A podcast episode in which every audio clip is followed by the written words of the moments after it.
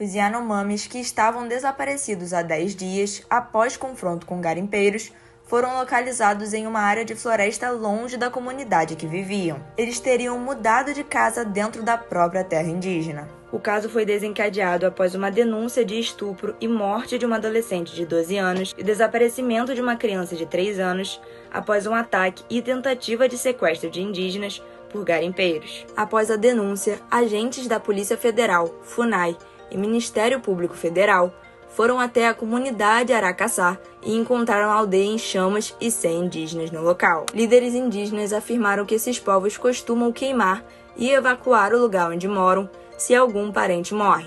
Mas o caso segue sob investigação. O assunto ganhou repercussão nacional nos últimos dias e mobilizou lideranças indígenas, autoridades, artistas e influências digitais que demonstraram apoio à causa e cobrando investigações.